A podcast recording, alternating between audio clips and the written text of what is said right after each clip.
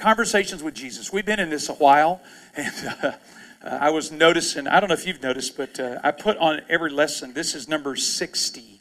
And uh, we've been doing this a while. There's a lot of things in the Gospels, especially the Gospel of John, uh, that seem to at least uh, discuss some pretty important things.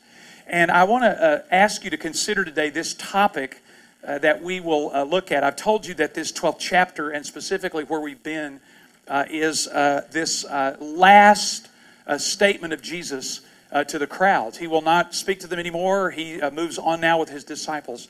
And I've kind of titled this last one, and I, I, just got one done last week, so there's a couple of more here today, called Last Lecture to the Crowd. When I was in graduate school uh, years and years ago, and they do it in colleges, uh, there's a phenomenon that we saw at times, uh, which they called Last Lecture Lunch. I remember the first time I saw it, uh, a, a, a, a professor, Dr. Joseph Wong, uh, who I had uh, while I was in seminary, that the total uh, uh, content of our conversations was this when I walked by him Hi, how are you? And uh, he kept walking right by me. And I, I, I, soon realized he didn't want to know how I was doing, actually. You know, kind of hurt. Kind of hurt. but I saw that Dr. Wong was having his last lecture, and I thought, is he retiring? Uh, has somebody finally got fed up that he doesn't care how you're doing? Uh, you know, uh, that was his standard thing. He'd say, Hi, how are you? Walk right past you. Uh, what was that?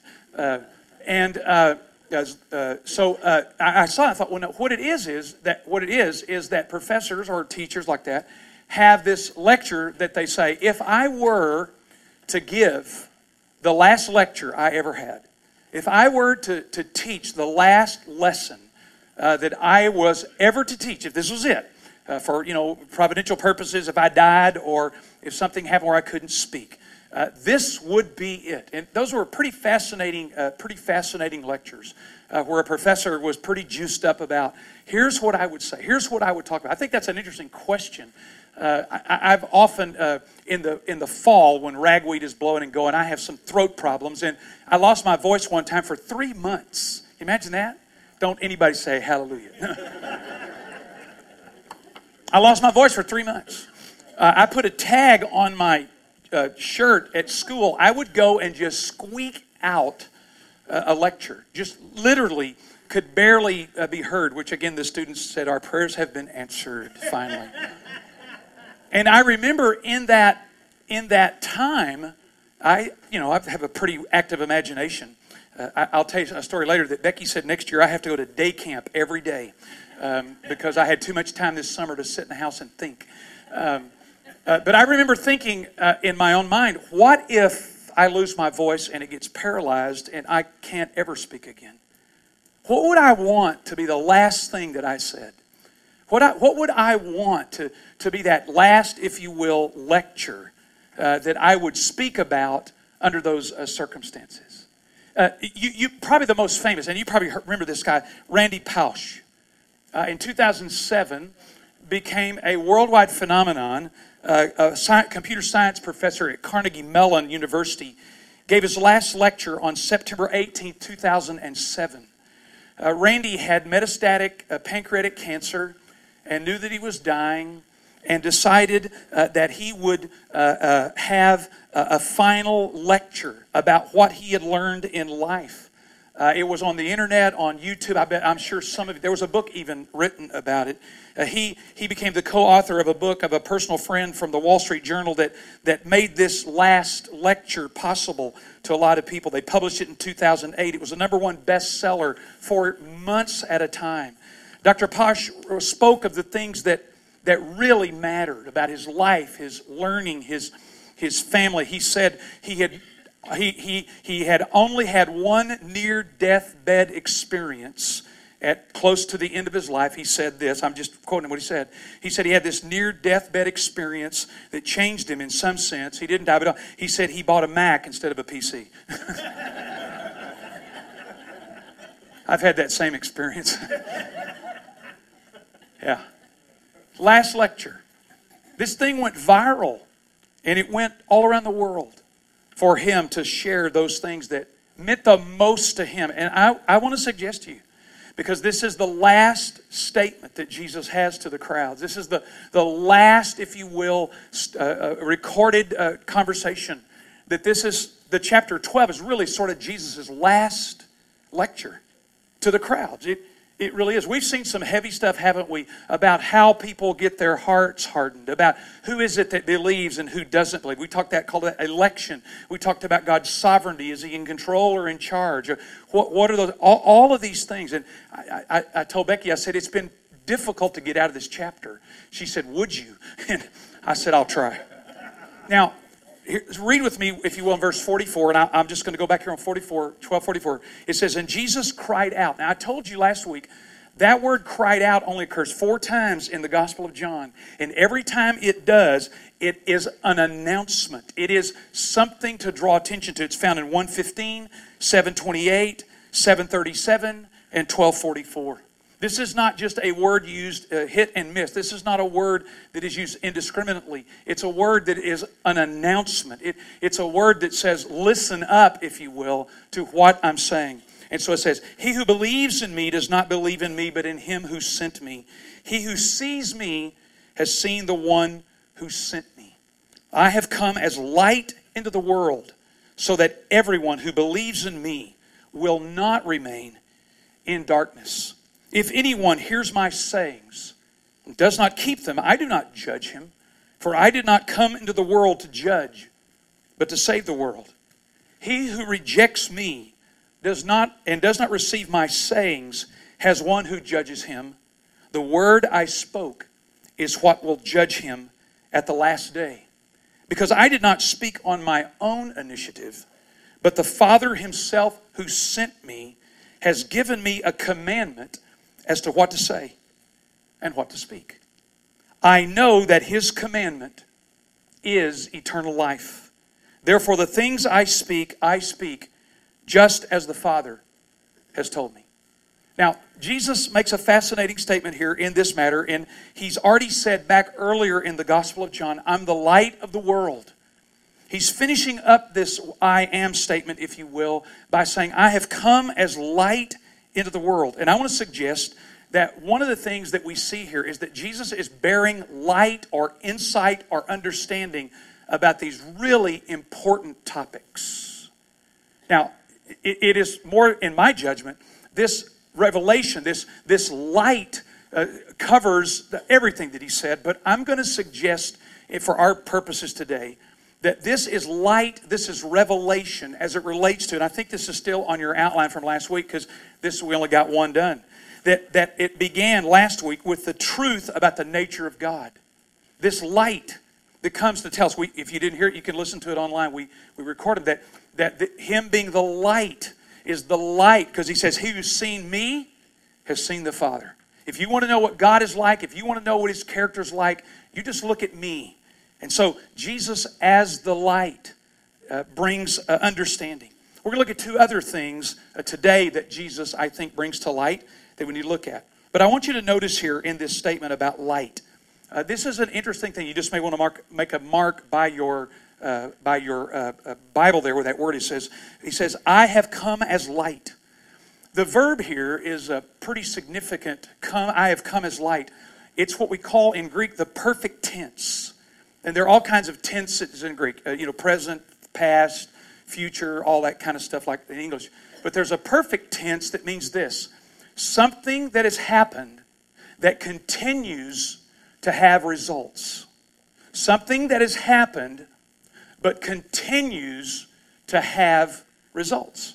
Uh, you, you, know, uh, it, it, it has this notion that these activities or these matters uh, are, are continuing.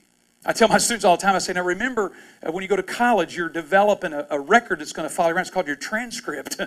you know, it starts, and you know what? It continues throughout your life. It, it, it doesn't just ha- happen in this, it, it, it follows you around. Uh, so Jesus saying this I've come as light, that's what's happened, and the light that I'm bearing continues for all the ages. That, that I'm, I'm, I'm, the, I'm the one who brings the light and this light is not just for this generation. This light is not just for these people that he's speaking to. I'm the light that continues into all the future. To me, that's exciting because I'm saying that Jesus is thinking, or at least considering, that he's not just in, informing or enlightening these people, He's enlightening us and every sub, uh, subsequent generation. So we, we looked at that. And last week, I'll just show you this again here, real quick. The truth about the nature of God, you've got that. We looked at this fascinating picture uh, and about perspective, and now probably you can tell me which one is which, the older lady or the younger lady. The truth here, though, that Jesus takes us to this week is the truth about judgment. The truth about judgment. Uh, it's interesting to me, and I wrote in my notes here one of the things, look what Jesus says here in verses 47. If anyone hears my sayings and does not keep them, I don't judge him, for I didn't come in the world to judge, but to save. Now, Jesus is teaching us here about, again, this is a big deal, isn't it? Judgment. I, I wrote here, I said, uh, many people, like myself, get nervous when we talk about judgment, right? And the fact of the matter is, if we're not careful, uh, Christians can get the reputation of being what? Judgmental. You know, I, I, that's an interesting uh, uh, uh dialectic, or if you, you knew that word was coming. Uh, 942. Anyway, uh, this, this, this tension, of this understanding of judgment that Jesus uh, talks about. I, I know that uh, uh sometimes we, we uh, talk about Jesus and we know about all the things about it, but there are times when he will get right up close to us and say, You need to understand this about the future, about judgment. I'd say it this way I don't think any of us can go through life without judging. Nobody's coming back next week. Krino, the word judging or, or, or judge, krino, means to make a distinction. You know, I didn't drink any Drano this morning. I drank coffee. I, I made a judgment there, right? I made a distinction where there's a difference in that, that, that, that no one can go through life without judging, uh, where we make distinctions, where we can identify what is this and that, that this is good for you or this is bad for you. And I would suggest you that the New Testament uh, doesn't condemn all judging, it condemns hypocritical judging, where Jesus said, Don't judge unless you're ready to be judged. Right? Don't, don't judge, there in Matthew, don't judge unless you're ready to be judged. That, that the notion is of having some sense of judgment. We talk about that, don't we? That I, I, I've said about Becky. It's true. She is a very sweet and kind person. But she married me, which demonstrates very little judgment. right? And I'm going to pay for that one. like always. Uh, we talk about, you know, people don't seem to have any judgment about things. They, they spend their money, they do things, they don't have any judgment. And, and, and, and this notion of judgment, Jesus is going to get specific, but I, I just want to say, as a general principle, that no one can go through life without making some judgments about reality, about what's right, about what's wrong, about what's good for you, about what's bad for you. The, the, those notions are, now here's the difference in, in, in this i say I, I, would say it this way that that we're not to be judgmental what's judgmental? Here, here's what i would uh, uh, say to you if, if you were to ask me and you did i think. Here's here's what here's what judgmental is. Judgmental is when i have an opinion about everything and everyone all the time. Meet people like that? Judgmental is I have an opinion and a thought and an idea about everyone all the time. I've had a little of that trouble. My dad bought me a refrigerator magnet that said this everybody is entitled to my opinion. and he wasn't kidding. uh, judgmental to where one has an opinion or a thought or an idea about everyone and everything. Judgmental is also, instead of saying, you did something wrong, you know, you, you can make that determination. Judgmental is when I say, you've done something wrong and you always will do it wrong. That's what Jesus and the New Testament seem to be condemning is not the notion of making a judgment, but being judgmental where I say, I not only saw what you did was wrong, I know what you're going to do from now on. Get the difference? I'm condemning you. I'm saying you can't change, you won't change, you're not going to change. And that kind of attitude or idea is something that seems to me to be clearly wrong and clearly under, misunderstood. Now, what Jesus said about let, us look here about this matter. Jesus said, I'm going to look at verse 47. He said, If anyone hears my saying doesn't keep them, I do not judge him. I didn't come to the world to judge. Here's the interesting thing Jesus' purpose of coming into the world is to save. See that there in verse 47? Jesus coming into the world, his purpose is to save. But it is fascinating here that Jesus then says in verse uh, 48 He who rejects me does not reject and does not receive my sayings has one who judges him. The word that I spoke will judge him in the last day. I wrote in my notes, and you may want to put this down here. Jesus is clear. His purpose for coming is to save. One of the results of his coming is judgment. That's different, isn't it? The purpose to come is to save.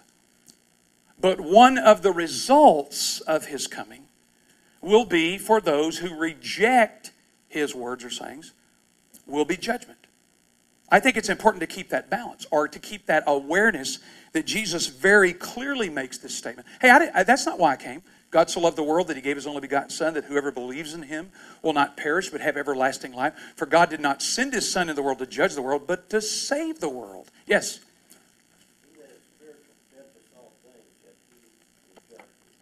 Yeah, Paul say, says that in, in Corinthians. He, but when he's saying he judges all things, the question is there again is he referring to the notion Paul seems to be suggesting about some spiritual matters there as an apostle? But, but th- this idea of judgment is simply the consequence of that. Let me give, you an example. Uh, Wayne Bolenbacher, maybe y'all, some of y'all know him. He's the uh, CFO uh, here at uh, Crossings. Wayne and I have known each other about 37, 38 years. Wayne worked with me at a church in Houston. He was the uh, business administrator. When they asked me to be the pastor, I said I wouldn't take it unless you hire Wayne. And Wayne is quick to remind me that during the vote, I got 91% of a vote and he got 97.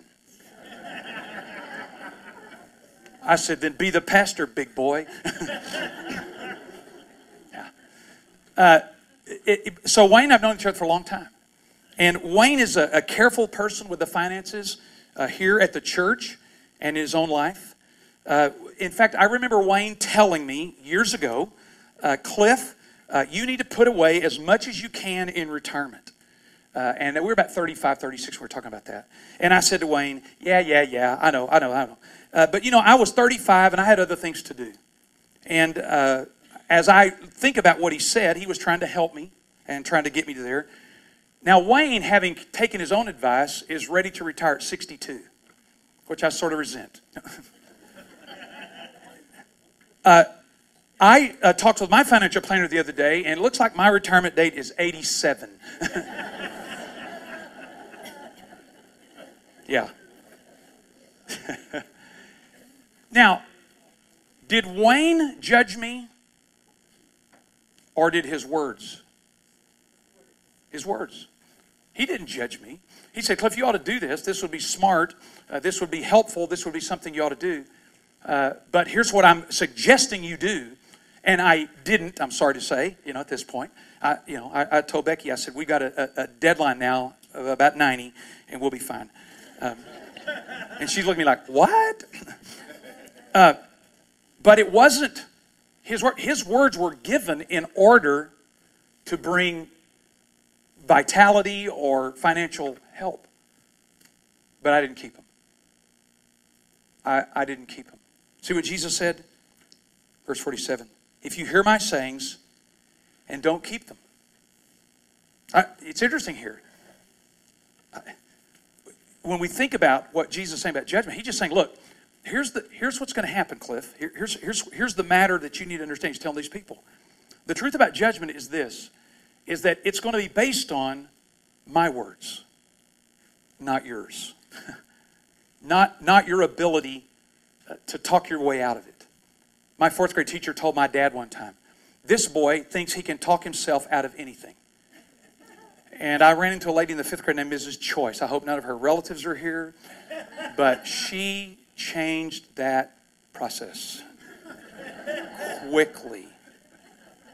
He, it's not my words that will, will judge me or adjudicate me, it's hearing his words and keeping them.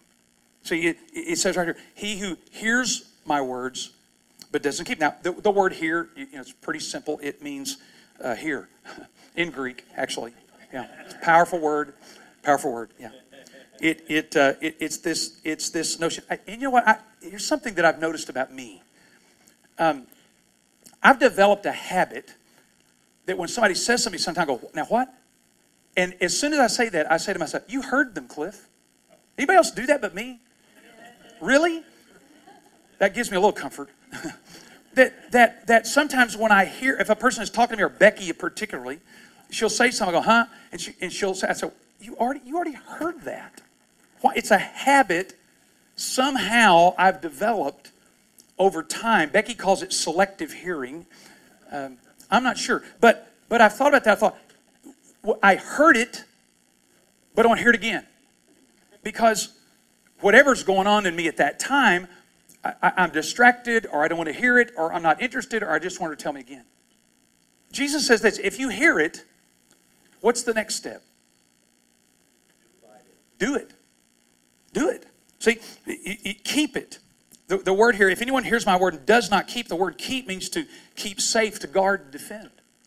I've already told you this, and you, you know this, and I know this. The problem with me at times is I'm already educated above my obedience level. Right? I told you, when I was a pastor, well, I'm not probably now, but um, we, we had a, at our church back then, this was a long time ago, we, we, we had Sunday night services. Remember those? Had those. And I told them, I said, I'm not going to preach again on Sunday night. I'm just, I'm just not going to do that. And a couple people got upset with me, which, you know, I, I listened to them and heard them. What'd you say again? No. what? Uh, so I, uh, I said to them I said, well, I, we're just not going to do that. I can't do that. We'll, we'll just take what I did on Sunday morning and we're going to work on application. And that was not well received. we're just going to, we're going to talk about application. How do we do something about this? And I remember talking to this person and saying, uh, they said, well, you know, you ought to preach again. I said, look, look, a couple reasons. I'm not smart enough to put two really good sermons together. I work crazy to get one, okay? And don't tell me what you think about it. I just said, I really work hard to do that. One. And I said, but listen, let me, let me tell you something else. When I went to church as a kid, we came home from church, went to Luby's and ate and beat the Baptist, and, uh, and then got there and got through, and then we went home and we took a nap, and then we watched the Dallas Cowboys get beat, and then uh, nothing's changed. and, and then we went back to church and didn't do one thing about what we heard Sunday morning. Not a thing. And I just said, I'm not going to keep educating you above your obedience level. I'm just not going to do it. It's just not, it's just not necessary. I mean, it's ridiculous to think. You know, the problem is that sometimes we just get into the habit of hearing, hearing, hearing, hearing. Jesus said, this is the standard or the matter here of judgment when he says, if you don't keep what you hear, those words will come back to judge you. I can still hear Wayne in my head, you know, with several other people, uh, saying, You should put back as much as you can, Cliff, for retirement. I still hear that. It uh, irritates me now. Look what he says here. He says, If you hear it, but you don't do it. Do you find that struggle in your own life? That, that, that you know, you hear, but we don't often do. I'll tell you what will, enliven your Christian life more than anything and I try to do this every week, you know, with some kind of application, is I dare you to do something about what you hear today. Either in here or in church, big church, or little church in the venue. do something. I dare you. Do, do, do something about it that causes you to say, here's, here's what I'm going to do based on what. Because Jesus said you have to hear it and then do it. Notice also in verse 48 He rejects me and does not receive my sayings has one who judges him. The word I spoke is what will judge him at the last day.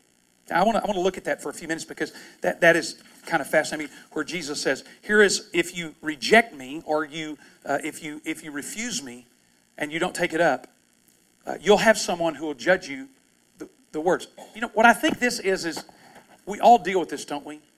The, the, the reality of regret. You ever regretted anything? Something you should have done you didn't do, or something you did do you wish you hadn't have done. Yeah, or or or any of those things where, where you said something and then you had to rewind it. Uh, Jesus saying here, you heard it, you didn't do anything with it, or you rejected it, you didn't take it, and it will be what will say to you on that last day. Now, notice what Jesus says here. It will judge you on the last day. On the last day. Now, these are heavy things. Again, this is Jesus' last lecture. He's laying out some big ideas here about life and reality. What does it say here? It says it will, that word will judge you on the last day. Here's what I wrote. Here's what I thought when I was working through this. Our problem when we get judgmental is that we want to judge in a hurry. As soon as we see somebody do something, as soon as we sense that somebody's off track, we want to judge them right then, right? I don't know. I'm just I'm just trying to look at this and and consider what if this thing with Jesus saying, look, these words are not going to judge you now. It will on the last day. There's time to change. There's time. There, there's time to change now, Cliff. These words that you hear, they will judge you on the last. I wrote in my notes that our problem, or my problem, is that I'm in a hurry to judge. I always want to bring judgment now instead of being careful of understanding. And Jesus here is suggesting that there will be a day, it's the last day, it's a way a time off, but there will be a day when these words come and they can judge you. But in the interim, in the meantime, there is time to do something about it. To do something about it, to, to, to, to, to obey, to, to respond, to, re, to, re, to rely on the words of Jesus. You know, a friend of mine, Dick Foth, makes this statement. I think he's right. He said, I, I think we all have these understandings of Jesus, but his actions draw me.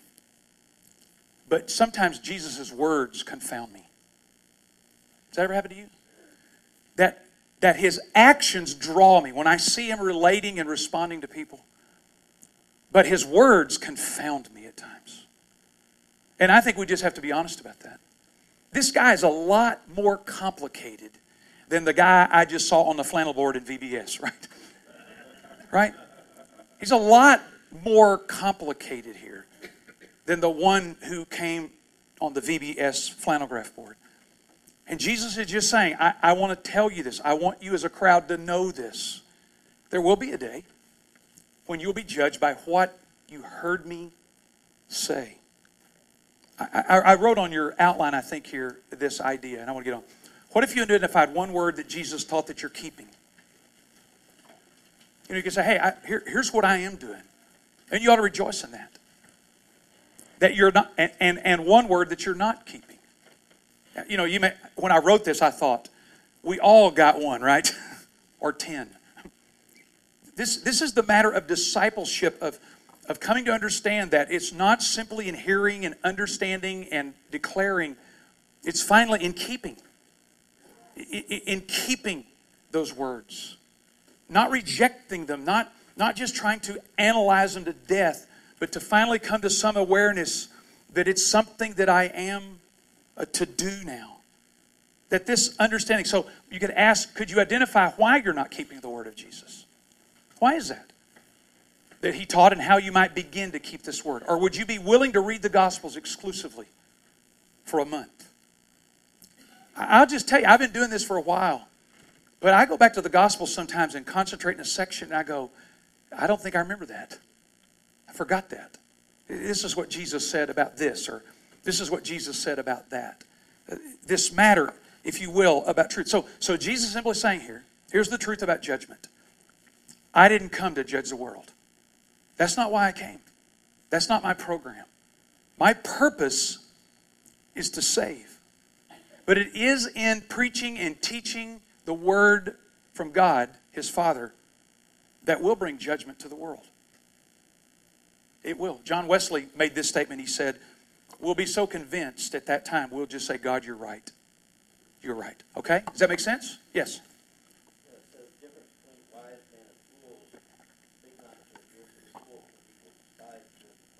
Yeah. Yeah, that's right. That's why we, we need to be wise and listen. Yeah. All right, let's look here. C. This is the last one. This is the good one that Jesus ends with. The truth about God's offer. Look at verse look, verse 49 and 50. For the for he uh, for I did not speak on my own initiative. In other words, I, I didn't come with my own program here. I came, the Father Himself sent me and gave me a commandment as what to say and what to speak. This is a fascinating statement, verse 50. I know that His commandment is eternal life. That, That's a strange way to say that. I know that His commandment is eternal life. Therefore, the things I speak, I speak just as the Father has told me. Here's, here's the truth about God's offer he, the offer of life. Let me just, let me just ask you to look at this. Um, Jesus used an interesting word here, command. Entole, or the, the, the, Greek word is actually commandment. You know, there are 10 of those, you know, the 10 commandments. It's the same word. The idea of commandment. Now, this has two possibilities here. What Jesus is saying is this is his commandment that I'm, that I'm telling you. His commandment is what? Eternal life. It could mean that this is simply that Jesus is saying or declaring what his Father said. That's what he says. I don't speak on my own. He says here, I, I only speak the things that my Father tells me. It could mean that he's just simply saying, listen, God gave me something to talk about. God gave me something, God the Father gave me something to declare, and here's what it is eternal life. Although the use of this term, just again, this is you're going to get in my head. Be sure and get out here in just a minute. But the use of this term to this Jewish audience, when they hear the word commandment, not command, commandment.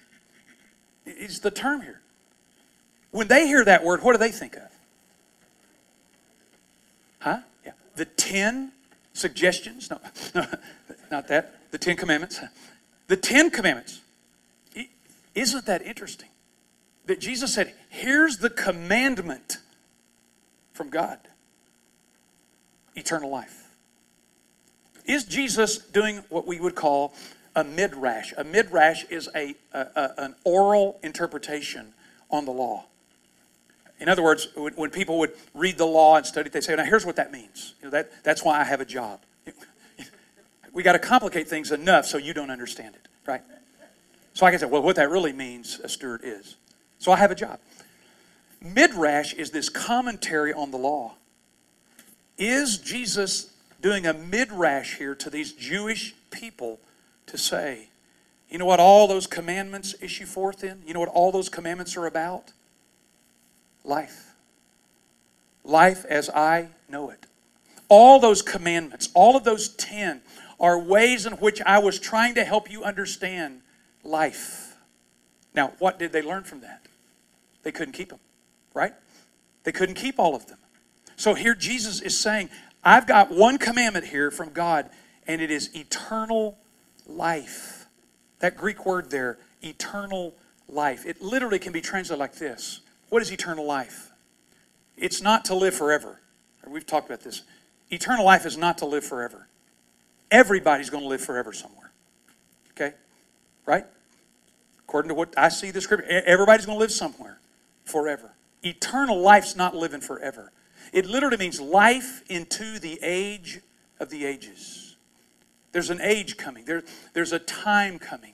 He's saying what this is is there is life that's coming into the age of the ages. And I've come to offer this. This is literally the offer of life into the age of the ages. Why is that? John's suggestion, and I think the rest of the New Testament is this. Remember, Jesus did not come to make bad people good. That's not, what, that's not his program. Jesus did not come to make bad people good. Jesus came to make dead people alive. That's a categorically different understanding.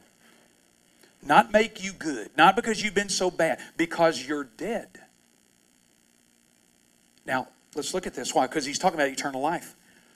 If you notice in the New Testament that the word dead never means to cease to exist, ever. Never. It means to be out of relationship. Go to Luke 15, read the parable of the prodigal son, And what does the father say when that boy comes back? He says, Your brother was lost, he was sinful. What do he say? Your or this son of mine was dead and has now come back to life. Death is always separation. And in this particular context, it's always separation from God as the source of life. Now, listen to me, real careful, real careful. The real problem with human beings is that we seek life from other sources other than God. That's the real problem. We seek our life from other sources other than God. We think money is going to bring us life. We think relationships will bring us life. We think power will bring us life. We think something new will bring us life. There's nothing wrong with any of those things, all right? You know, money, relationships, those kind of things. But we begin to seek for life from those things. This is the condition of human beings. Now, look at this. When he says life, it's the idea of life that is not just forever. We already know that happens for everybody. It's life that is in relationship with God into the age of the ages. I've, I've told you this before, but this is always the understanding of the New Testament. Your problem and my problem is not that we're bad. We don't have the horsepower we need. We don't have the life that we need. And I've told you over and over again the Christian life isn't try harder. It isn't try harder. How, if you've gone that route, how's that working? pretty miserable, isn't it? It's pretty miserable. The, the Christian life, or what Jesus is offering here, is the saying, What I've come to command or to give is eternal life. Listen, I told you, that, tell my students, listen, the Christian life is not difficult. What is it? Impossible. This is where Jesus confounds me. I mean, I think if I would just try harder, things would get better. I think if I would just be more disciplined, things would get better. Listen, I'm not the source of life, and neither are you. I'm not the source. My knowledge is not the source. My discipline is not the source. My effort is not the source. My knowledge and wisdom, my friends, uh, none of that's the source. Jesus said, This is the commandment. It's eternal life. It comes from God. That's why Jesus uses a word like life here. That's why earlier he'd said, You have to be born again. That's why Paul talks about Second Corinthians that he who is in Christ is what? A new what? Creation. Not a, not a dressed up one, not a new. Now, now, now go over. We, one day we may get to this chapter, chapter 17 in John. 17. This is Jesus speaking to his Father on the last night of his earthly ministry. And he says in verse 17, Jesus lifted up his eyes to heaven and he said, Father, glorify your name, your Son, that your Son may glorify you even as you gave him authority over all flesh, and to whom all you have given him, that he may give them eternal life. Look at this. This is what? What does it say there in 17.3? In the American Standard. This is eternal life. Now, listen, whatever your definition's been before or whatever you thought it was, Jesus is now saying, This is what it is. What is it? Huh? What does it say there? I want to give you all a test. yeah. That they know you, the only true God, and Jesus Christ whom you've sent. You know that word know means personal, intimate, knowledge. It doesn't mean you know like you know there's an Eiffel Tower, although you've never been there. It doesn't mean you know that there is a place called New York City, but you've never been there. This is the knowledge of relationship, the knowledge of friendship, the knowledge of intimate folks together. And Jesus is saying, This is what it is. You know, I, I sort of feel, I did, I often feel foolish when I talk about this because I realize that what I'm saying here is that this is not religion here. And this isn't just some four techniques and four steps to eternal life, right? And I get that. I was, you know, I, would love for that. I wish there were four steps to eternal life, or you know, seven steps to raising wonderful children, right? That'd be that'd be nice. This is so beyond me, and this is so beyond religion. This is the notion that God Himself, through the power of the Holy Spirit, has to bring us life. You know what my position has to be? Dependence. I can't do this, God. I can't pull this off. I, I can no more, uh, you know, uh, give myself life than I could born myself. You didn't born yourself. I, I can't bring life to me. I can't. All I can do is receive it. All I can do is say to God, I, I want the life you have for me. As, I've, as I'm getting older, I told you, I don't ask people anymore if they're saved or not saved. I don't know what that means anymore, you know.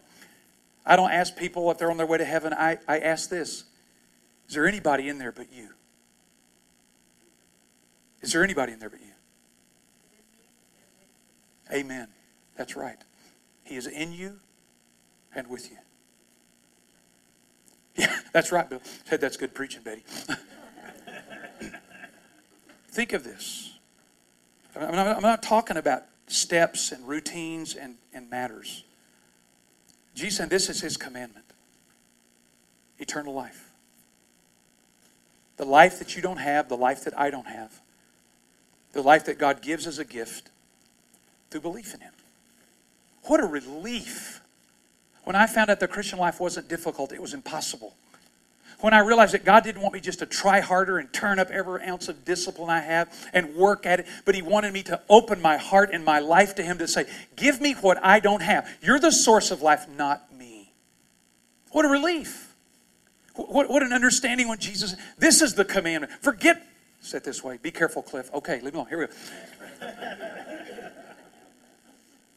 Listen, so much at times worrying about these commandments is we're trying to work the outside of our life to change the inside of our life.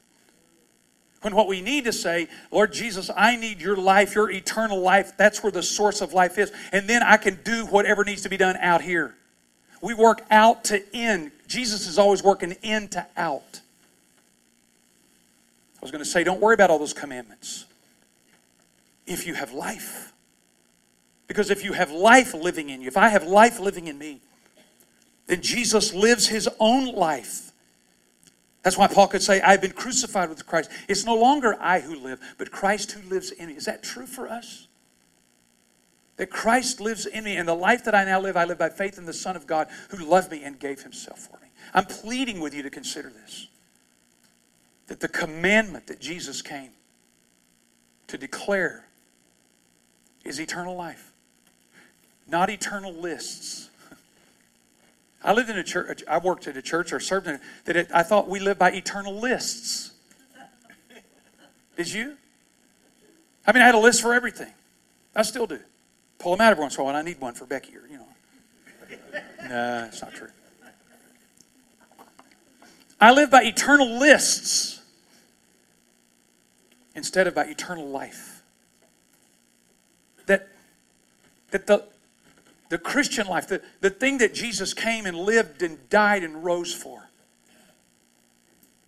was what my wonderful Pentecostal sister in law said a Holy Ghost takeover. like that. Holy Ghost takeover to come and give you life. Would you like to quit trying and start trusting? Would you like to live by life instead of a list? Would you like to find that there's energy from the power of the Spirit of Jesus in your life instead of just a bunch of effort all the time? I'm not, you know, I'm, these are all tensions we have to work in. I know His commandment, and I speak of it. He says it is eternal life. Jesus comes to give life into the next age. It starts now. Eternal life is life into the next age. We get a little taste of it here, don't we? We, we get a little sense of it here, that life that comes from Jesus now. You've experienced that. But now it comes to be life into the next age. Jesus' last lecture covered some big deal, didn't it? Judgment, who God is, election, God's sovereignty, and you, if you will, this last matter of what is eternal life or what is God's command. Now the question will be, what do we do? The question might be this for you this week. Here's the application. Of this last one, we'll get out of here. The application might be this. When you wake up in the morning, I have a friend that does this. When you wake up in the morning, before you get out of bed, would you just breathe in some air? And in doing that, affirm or declare Jesus, today, your breath, your life is going to live in me your breath, your life. Just when you wake up, when your eyes open, just you, you are breathing already. Right? This is not something hard, okay? People are looking at me like, you're already doing this. Trust me, okay? Just, just trust me on this one. You're already kind of doing this. The difference is for you to consciously say, I'm going to be a person that I breathe in as I breathe in this air. I'm going to be reminded that I'm breathing and I'm living because of the life of God living in me. Isn't there a song, Gladly I breathe the Spirit in, gladly I give it back? There probably is. I just don't know it. You're just smarter than I am. You have, I just I don't know it. How about we do this? Let's just bow our heads. We'll finish this way. I'm going to pray this prayer over myself and over you. Spirit of the living God, fall fresh on me. Melt me, mold me, make me, use me. Spirit of the living God, fall fresh on me. And Lord Jesus, we look to you for that life. We know who our Father is.